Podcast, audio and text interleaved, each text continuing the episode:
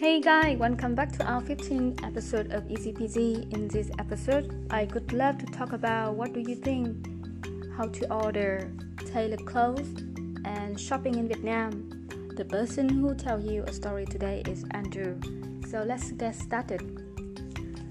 Chào các bạn, lại là mình đây, Andrew. Mình đã sống ở Hà Nội hơn 3 năm rồi.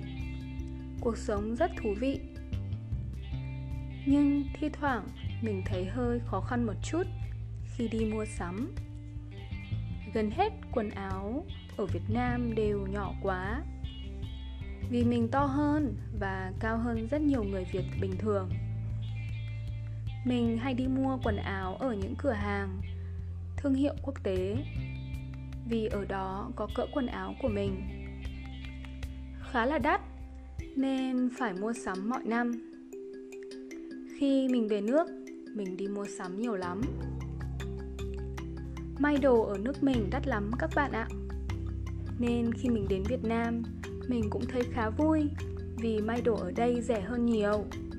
Mình thích các cửa hiệu ở đây vì nó đẹp, nhỏ xinh và chủ cửa hàng rất dễ gần.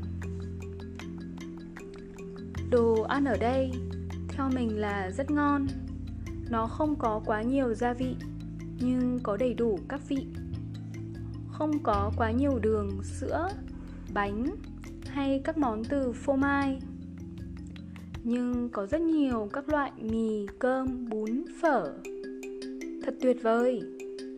Nhưng ở đây, mọi người thường gọi, em ơi, cho anh một bánh mì, một bia mình thấy khá là lạ và đã nghĩ như thế này là không được. Nhưng mọi người ở đây đều gọi như vậy. Nên bây giờ mình thấy tốt hơn rồi. Thi thoảng, mình nghĩ vì mình là người nước ngoài nên mọi người sẽ bán đắt cho mình khi mình mua đồ. Nhưng không phải đâu. Mình nói ít tiếng việt với họ và họ rất là vui mình thường được giảm giá nữa. Mình thích lắm. Nhiều bạn việt của mình đã hỏi là mình sẽ ở đây lâu không? Mình nghĩ là mình sẽ tiếp tục sống ở đây thêm vài năm nữa. Sau đó thì mình cũng chưa biết mình sẽ làm gì. Nhưng mình thực sự thích cuộc sống ở đây. Mặc dù đôi khi hơi không tiện lắm. So, today's guy, this is end of our paragraph. Let me know if you have any question.